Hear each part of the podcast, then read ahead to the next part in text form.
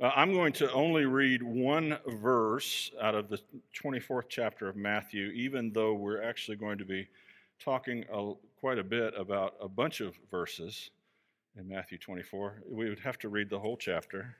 And uh, I'm going to presume a certain amount of familiarity on your part and uh, also a willingness to just read the chapter on your own at a convenient moment uh, sometime later today. But uh, Matthew chapter 24 and verse 9 Then they will deliver you up to tribulation and put you to death, and you will be hated by all nations for my name's sake. Father, as we come uh, into your presence and worship you in spirit and truth, we also come to hear your word and we understand and believe what your Bible says about itself that it's living and it's active and it's sharper than any two edged sword, that it goes out and accomplishes the spiritual work that needs to be done in the minds and hearts of your people. And then it comes back to you, bringing fruit. And it never fails to produce the fruit and bring it back. And so we trust in your word and in your word alone for it is what you have given us that we may be taught about you. We pray this in Jesus' name. Amen. Um, due to a, a, peculiarity in the way that the calendar went this year, um, Christmas Eve day is on a Sunday, and so we'll have a normal morning service uh, on Sunday morning, the 24th of December, followed by the candlelight Christmas Eve service in the evening. But one of the things that this does is it messes with the Advent schedule. Usually, Advent starts the Sunday right after Thanksgiving. This year, technically, we're going to get five Sundays uh, instead of the usual four. And this is fine by me because it gives me some extra time and extra opportunity to speak about an important topic that is traditionally discussed during this time of year. Uh, the name Advent is uh, from the Latin word adventus, which simply means arrival. And Advent is, of course, the period in which we expectantly await Christmas, which itself is the celebration of Christ's arrival, Christ's birth. And so we meditate on the scriptures that point to his first coming as a babe in Bethlehem during the season of Advent.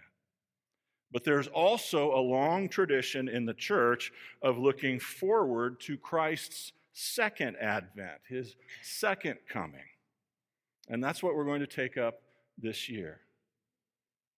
And so, just as when we use these weeks before Christmas to meditate on the scriptures that describe the things that were said and done which led up to Christ's first coming, so also we should meditate on the things which the Bible says will be said and done and which will lead up to his second coming. And so we're going to look together at five specific events which are clearly taught in the scriptures concerning the signs or the events that will lead up to the second coming of Christ. And I'll name those topics. The, today we're going to discuss the Great Tribulation. Next week, we will talk about the great apostasy. After that, we will talk about the Antichrist, and then his glorious appearing, and then the great white throne of judgment. And then finally, on Christmas Eve, the new heavens and the new earth. Now, it is not my purpose to enter into all of the debated details of end times theology or to identify this or that symbolic thing in Scripture with some concrete person or organization or event. I have watched these arguments go on for the 40 years that I've been a Christian, and they have been universally wrong. Uh, I can remember, uh, for instance, when I was a brand new Christian in the 80s, I can remember preachers and writers saying that the European common market was the beast. Does anybody remember that? Yeah. Well, the European common market ceased to exist in 1999, and we have no beast yet. I can remember the trembling excitement that 1987 brought because it was exactly 40 years after the founding of Israel, and 40 years is a biblical generation, and Christ has to come back within a, a generation of the reestablishment of Israel because the Bible says so, except it doesn't actually say so, and he didn't. And the only wonderful thing that I can remember that happened in 1987 was the abolition of Jimmy Carter's 55 mile per hour speed limit on the interstate highways. I'm grateful for that. That was a wonderful event. I mean, thank God for that. You can legally drive in South Dakota at 80 miles an hour on the interstate. And for a while in Montana, the only speed limit on interstate highways was safe and prudent, whatever that was. And they, they finally had to do away with that because you had all these Germans coming over and renting uh, Porsches and Ferraris in Denver and then driving up to Montana and going 200 miles an hour, and, uh, and which is what they like to do. And, uh, and the cops were like, okay, we've got to have a limit here. Okay, so they set it now to 80, but I can tell you on personal experience, they won't bust you for doing 90 unless you look like a drug courier. Okay? And as happy as all that makes me, it's still not anything near as good as the return of Christ. There's, a, there's another side of this that I find, frankly, distasteful. For instance, uh, I've been told by a family member that she doubted my salvation because I didn't hear, adhere to her chosen view concerning the biblical event that's commonly called the rapture, which is a word that actually is not found in the Bible, even though the event clearly is. And I didn't subscribe to her view, and she's like, I'm not sure you're saved. And I was like, Well, I'm actually not sure you're saved either, but that doesn't have anything to do with your view of the rapture. Um, this is not my favorite subject because of that. I, have I've seen person after person in my own life and experience who was just enamored with end time stuff, and they were not growing in Christ, and their lives were ugly. But boy, they knew all about the end times. And most of what they knew has turned out to be wrong. This is not my favorite subject. It makes the charlatans rich. It makes many people a little nutty and argumentative and obsessed with things that are important, but they're not central. And they neglect things like spiritual growth, and it makes lots of headaches for pastors. But these things are also in the scriptures, and the scriptures were given to us to learn, and they are all profitable to us for the purpose of teaching us and training us in godliness. So, so we're going to dive in and we'll just trust the Lord here. The first question that I often get asked when people find out I'm a pastor is Pastor, do you think we are in the last days? Do you think we're in the last days? And I always say, Yes. We are definitely in the last days. And I can say that with confidence because the Bible says that with confidence. If you open your Bibles to Hebrews chapter 1 and verses 1 and 2, you will read the following Hebrews 1 1 and 2. Long ago, at many times and in many ways, God spoke to our fathers by the prophets. But in these last days, he has spoken to us by his Son, whom he appointed the heir of all things, through whom also he created the world. When did the last days start?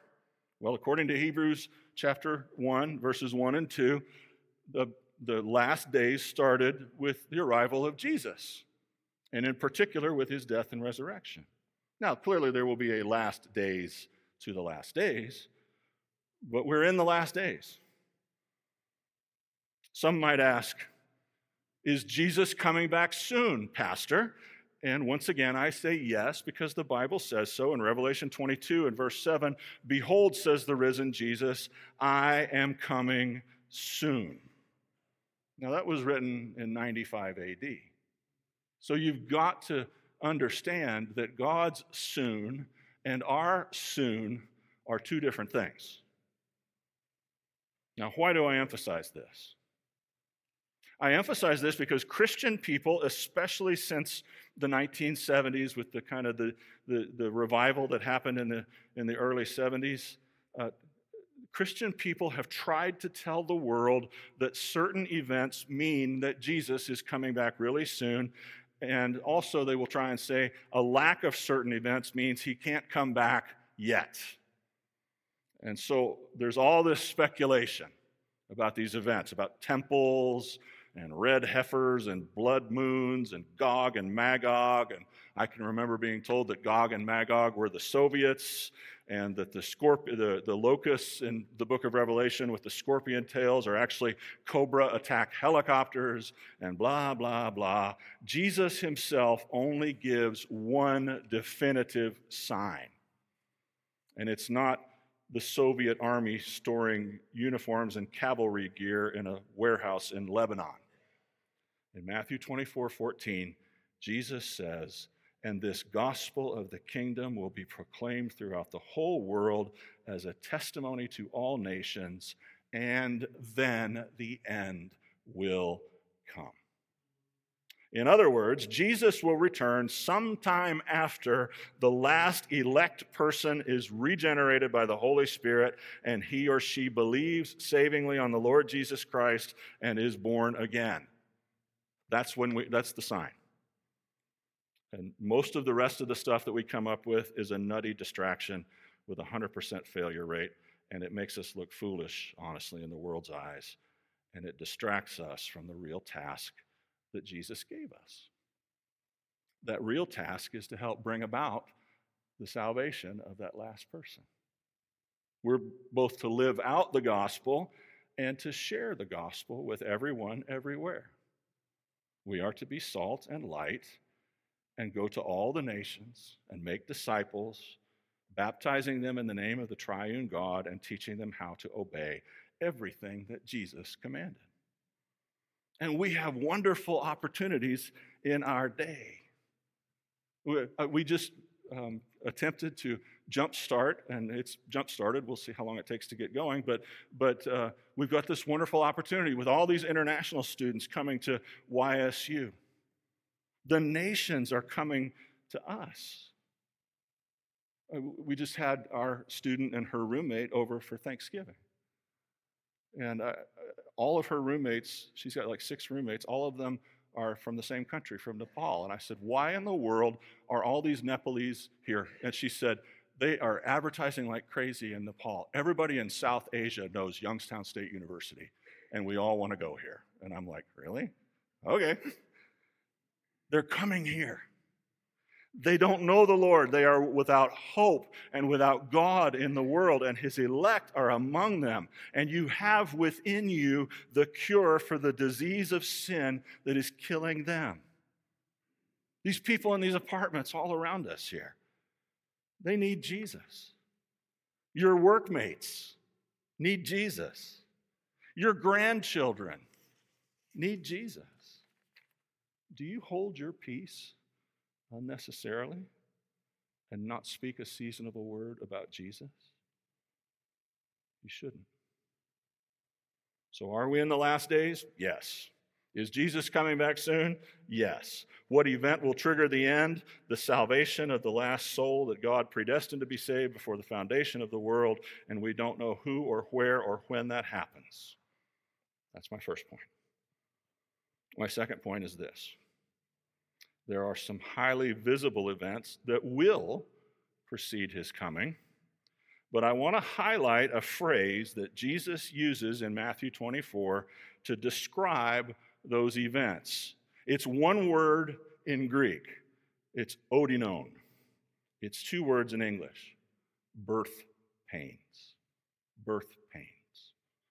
And we find this in Matthew chapter 24 and verse 8. Now, I want you to think carefully about birth pains and about how they work. They start slowly with mild contractions, which are far apart. And then, as the woman proceeds through her labor, the contractions become more intense and more painful, and they occur closer and closer together until the moment the baby is pushed out from the mother's body and the birth is accomplished. And what Jesus is telling us here is that as we get closer and closer to the time of his return, certain evil and destructive things which occur all throughout history will become larger, more painful, more destructive, and more frequent. Now, what are these things that will happen? What are the actual pains that will be inflicted on the world? Well, Jesus says, nation will rise against nation and kingdom against kingdom. There will be wars. And wars are always tremendously disruptive. There will be famines. And in the book of Revelation, it talks about plagues of different diseases in Revelation chapter 6 and verse 9. There will be earthquakes in various places. In other words, there will be natural disasters which are increasingly destructive and costly.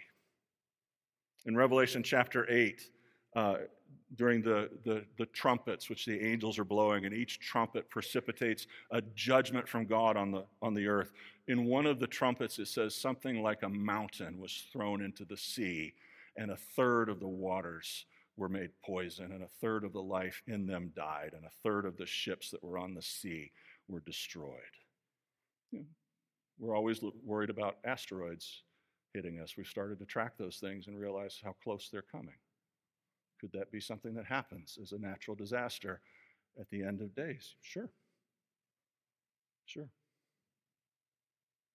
Jesus also says, They're coming after you who bear my name. There will be persecution, and all nations will hate you, and they will kill you.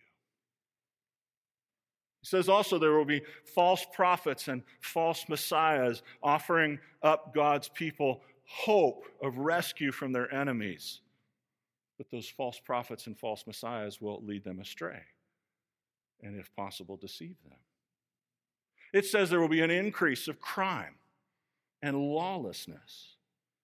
And then it says, on account of all these things, the love of many will grow cold. The natural bonds of family and friendship will fracture and dissolve, and nobody will trust anybody.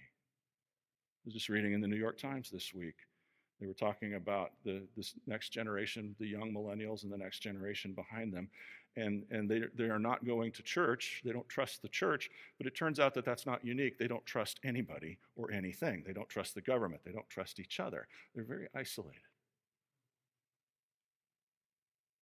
Those bonds of normal friendship and kinship and fellowship have dissolved as they've sat in the dark looking at their screens eight or 10 hours a day. Now, all of these things have happened before in history, all over the world. I mean, when have we ever been war free or earthquake free on this planet? Not since the very beginning. There have always been famines. As a matter of fact, we're working on one right now, and it's going to be a big one. Because of the war between Russia and Ukraine and the sanctions, there's a, a tremendous loss to the world, first of all, of agricultural products like wheat and other grains from both Russia and Ukraine. But there's also a tremendous loss of fertilizers. And the whole green revolution that took place in the 60s and 70s that increased the food supply by 30% to feed a hungry planet was predicated on the industrial production of three fertilizers. The first fertilizer is uh, uh, ammonia, which is made from natural gas, and the Russians make more of that than anybody else. Uh, the second one is potash, which is mined in both Russia and Belarusia. They're the number one and number two producers in the world, and everybody behind them is a distant third.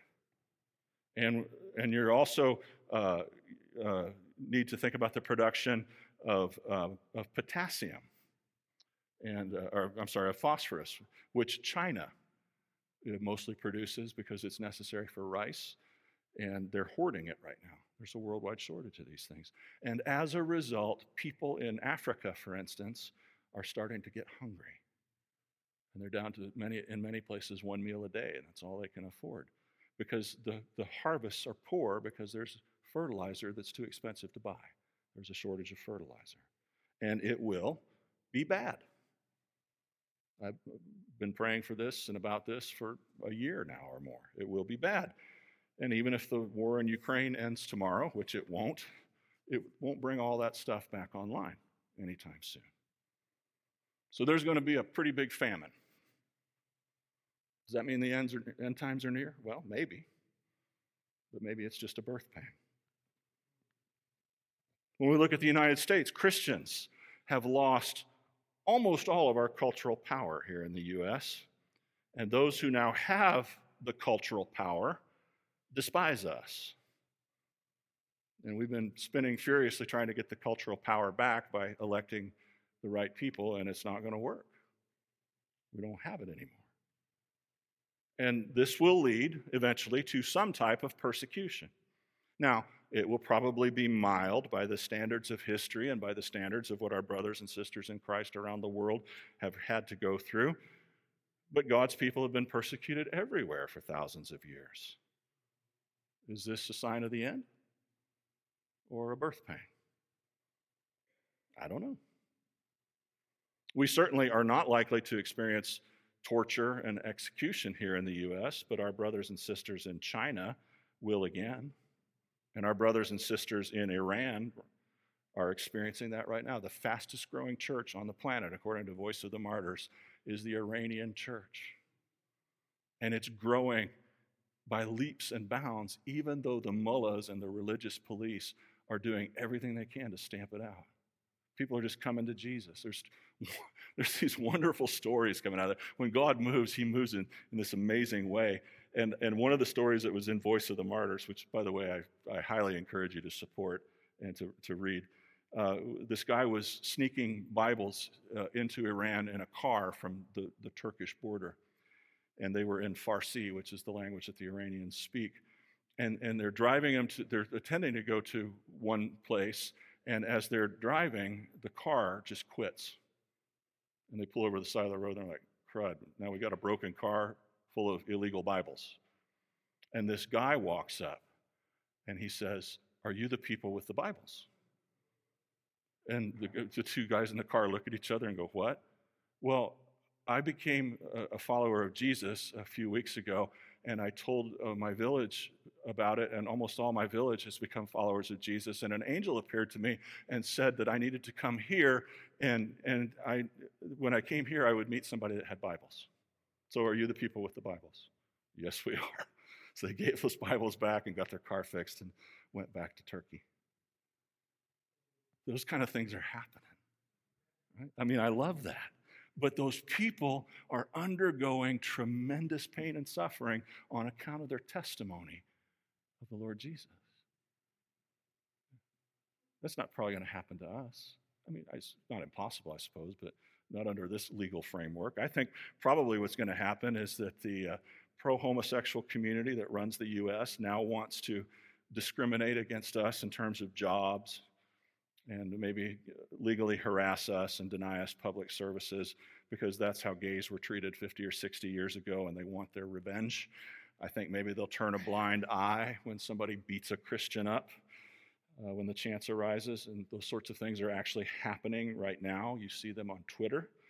Um, you see, for instance, videos, short videos of a Christian leaving a protest and he's jumped by several counter protesters and beaten up. In some videos, the cops stand by and literally do nothing. Nobody is arrested, nobody is prosecuted, nobody goes to jail. The media ignores it. Now, if it was a Jewish guy or a Muslim guy beaten by a mob who hated his religion, that would be international news. But a Christian guy won't even make local TV if he's beaten up by the Christophobes. That's what I'm going to call those people now Christophobes. That's my new word. Everyone who hates us is a Christophobe. They're afraid of Christ and afraid of his people. We should prepare for that. We should prepare ourselves mentally and spiritually and physically. We should prepare ourselves economically. We need to be networking economically. I just read last week about a company in Portland, Oregon that's a, sole proprietorship owned by a Christian. And they make transit, uh, transformers for the electrical grid. And right now, there's a huge shortage of transformers. And so they've got all kinds of business for years to come. And they make it their business to hire Christians who have lost their jobs for being Christians, particularly people like college professors. And we need things like that in place. We, we should be buying all of our furniture from Dan and Diane. You're welcome. We should be buying all of our windows from Brad Schumer we should start our own banks because that's one of the places where they've come after people they don't like is banking. We should uh, come up with our own ways of accessing crowdsourcing and fundraising so that we can ship money around the world at a short notice for important things. We should uh, we should select a few key Christian colleges and universities and then build those into powerhouses that educate and train Christian people for good jobs in key fields. And then we should protect them from the modern mind virus that makes people crazy at all costs. Our political activities should focus on keeping the right to educate our kids and on protecting our religious rights and freedoms. That will help us greatly if this is just a birth pang. It will mitigate the damage that this thing is, is going to do as it barrels down upon us at breakneck speed. It will eventually disintegrate under the weight of its own internal contradictions if it's a birth pang. And we will be at peace again. But it's going to be a while. And a lot of people are going to get hurt in the process. We should be ready to help them. And if it's not a birth pang, if this is the beginning of the end, well, there's not much we can do except surf the wave that God sends and be confident that our God loves us and He has our backs and that He wins in the end and that we should lift up our heads because His redemption draws nigh.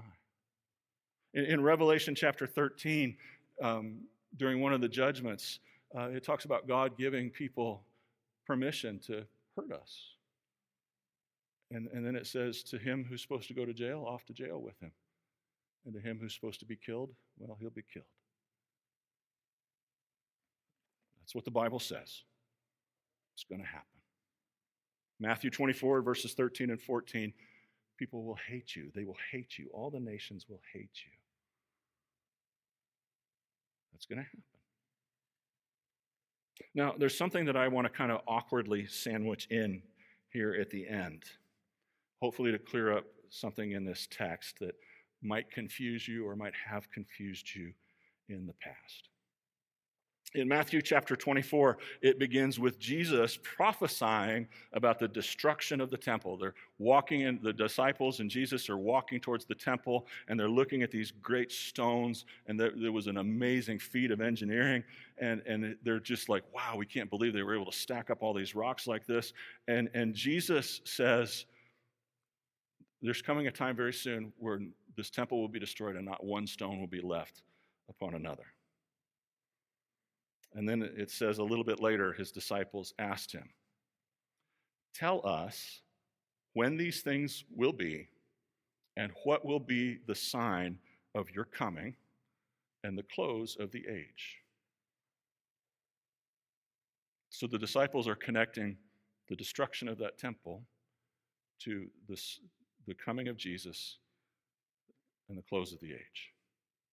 In all likelihood, the disciples viewed that as one question, when history teaches us that it was, in fact, two very different questions.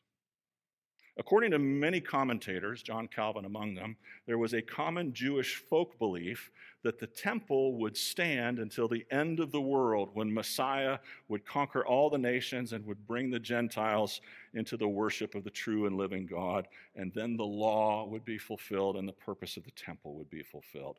And so when Jesus prophesies about the function of the temple in their minds, he's also talking at the same time about the end of this age and the dawning of the age of the Messiah's reign over the whole world. And in their understanding, the Jews would be the rulers of the world under the Messiah. This is why uh, James and John wanted to be on his right and his left. This was supposed to, in their minds, it's like, you know, we're going to run the world. So those two things were the same to them. Jesus does not immediately explain their error and then refute their error. But he does say things that they can think about and look back on and reconsider over and over again, which will guide them eventually out of their error. And so he talks about the birth pangs and introduces that concept to them. He also says this gospel has to be preached to every nation. And then he talks about the fall of the temple which is, at the time of this telling, only about 37 years in the future at that point. And in Matthew chapter 24 uh, and verse 15, I will read just a little of that to you. Matthew 24, 15. So when you see the abomination of desolation spoken of by the prophet Daniel standing in the holy place, let the reader understand. Then let those who are in Judea flee to the mountains. Let the one who is on the housetop not go down to take what is in the house, and let the one who is in the field not turn back to take his cloak. And alas, for women who are pregnant and for those who are nursing infants in those days. Pray that your flight may not be in winter or on the Sabbath, for there will be great tribulation, such as the world has never seen, been from the beginning of the world until now, no, and never will be. And if those days had not been cut short, no human being would be saved. But for the sake of the elect, those days will be cut short. If anyone says to you, Look, here is the Christ, or there he is, do not believe it. For false Christs and false prophets will arise and will perform great signs and wonders, so as to lead astray, if possible, even the elect. See, I have told you beforehand. So if they say to you, Look, he is in the wilderness, do not go out. If they say, Look, he is in the inner rooms, do not believe it. For as the lightning comes from the east and shines as far as the west, so will be the coming of the Son of Man. Wherever the corpse is, there the vultures will gather. And so he does two things, really. He talks then about his very visible return in the clouds, verses, uh, uh, verses 29 through 31. I won't read it to you in the interest of time. He does two things. First of all, he reasserts the authority and trustworthiness of his words. He asserts that nobody but God the Father knows exactly when he will return. And indeed, he himself, he says, doesn't know when he will return, neither do the angels. That's in verses 32 through 41. And then he tells a parable to encourage them to always be ready because his return will be sudden. And they need to be busy about their duties. Now, we could explore this passage in great detail and learn a lot. We don't have time now. But I want you to notice something that I think is very important. Jesus lets them keep their theological errors for now. He does not teach them the exact way it's going to unfold. He teaches, though, in such a way that when the temple is destroyed in 70 AD and it turns out not to be the end of the age, he teaches them it's just a birth pang and that their faith in him, therefore, need not be damaged. In other words, if, if you think about it, if, if, if he had let them carry on with the belief that the temple can't be destroyed until the end of the age, and then in 70 AD the temple is destroyed and nothing happens, what's, what are they going to conclude? Jesus is a liar. He didn't know something he should have known.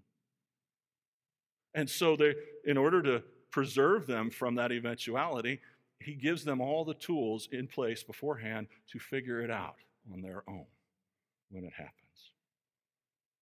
Now, there is a relationship between spiritual truth and salvation, but it's not the one that many people think.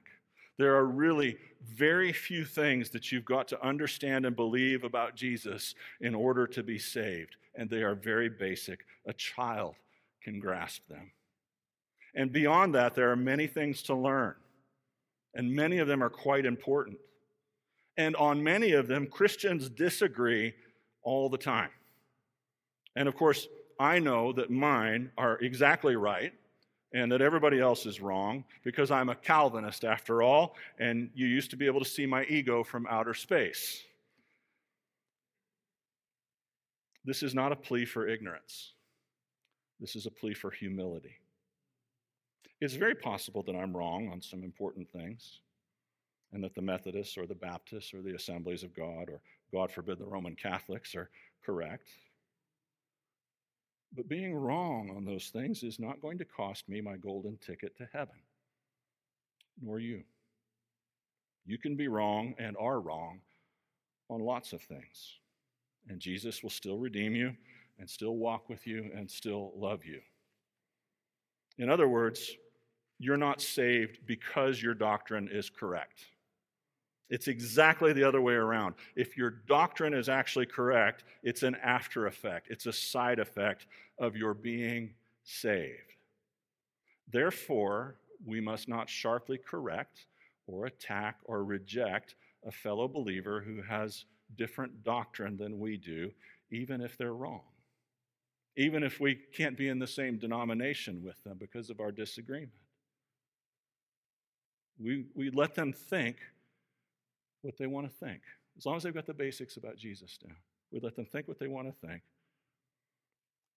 And then, when something happens that undoes their theology, we come up beside them quietly and point them again to the words of Jesus in the Bible and help them think through it all again and perhaps think through it in a better way. I, I know of a man who uh, had some very strong theological opinions that he really based everything on, seems like. And, uh, and it was centered around healing. And the person that he was proclaiming healing for didn't get healed, he died. And this guy's a complete train wreck now because everything he thought he knew was wrong. And, but he wouldn't, he wouldn't hear of it before that he might be wrong. He wanted everybody to believe like he did. And, and now he's really struggling. Well, we, we need to come up beside a brother like that and not go, You see, you moron, you should become a Presbyterian. You'll be a lot righter. We should say, I'm sorry. Let's work this through together from the scriptures. With what's coming, we need each other. And we need each other more than you can now imagine. And we need to be able to work together in a coordinated way that we just can't seem to manage right now in the church. It's time for us to set aside our desires to be pleased and our desire to have our own way and our consumerist, individualistic lifestyle that we baptize and bring to church and say, now, I want things done a different way around here or I'm not sticking around. The time for that is over. You know, and it's interesting. You can read stories about a, pastor, a Lutheran pastor in Romania named Wurmbrand. And in the 60s and 70s, the Ceausescu regime, the communist regime, put all the Christians in jail in horrible conditions. And there were Romanian Orthodox and Roman Catholic and Lutheran and Charismatic. They all went in the same nasty, stinking cell. And it didn't matter what church you belonged to. And they prayed for each other, and they served each other, and they loved each other, and they cared for each other while they were dying. And they died like flies. Because it didn't matter anymore that the other guy was wrong. What mattered was Jesus and loving the guy in front of you.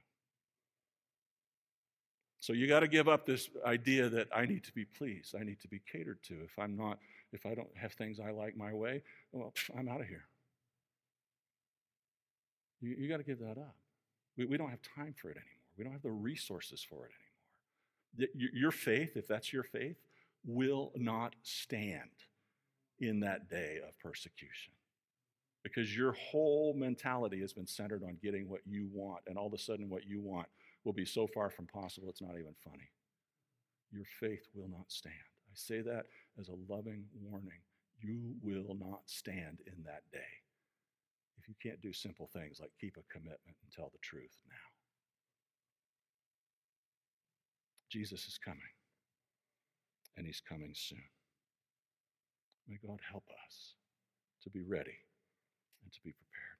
Father, we thank you so much for your word, which is truth. And if I've said anything this morning which is wrong, cause it to be forgotten. If I've said anything this morning that is right and good and helpful, cause it to be remembered. And to not just be remembered with the mind, but to go down into the heart and to change our will and our appetites and our desires from which we operate. We pray this in Jesus' name.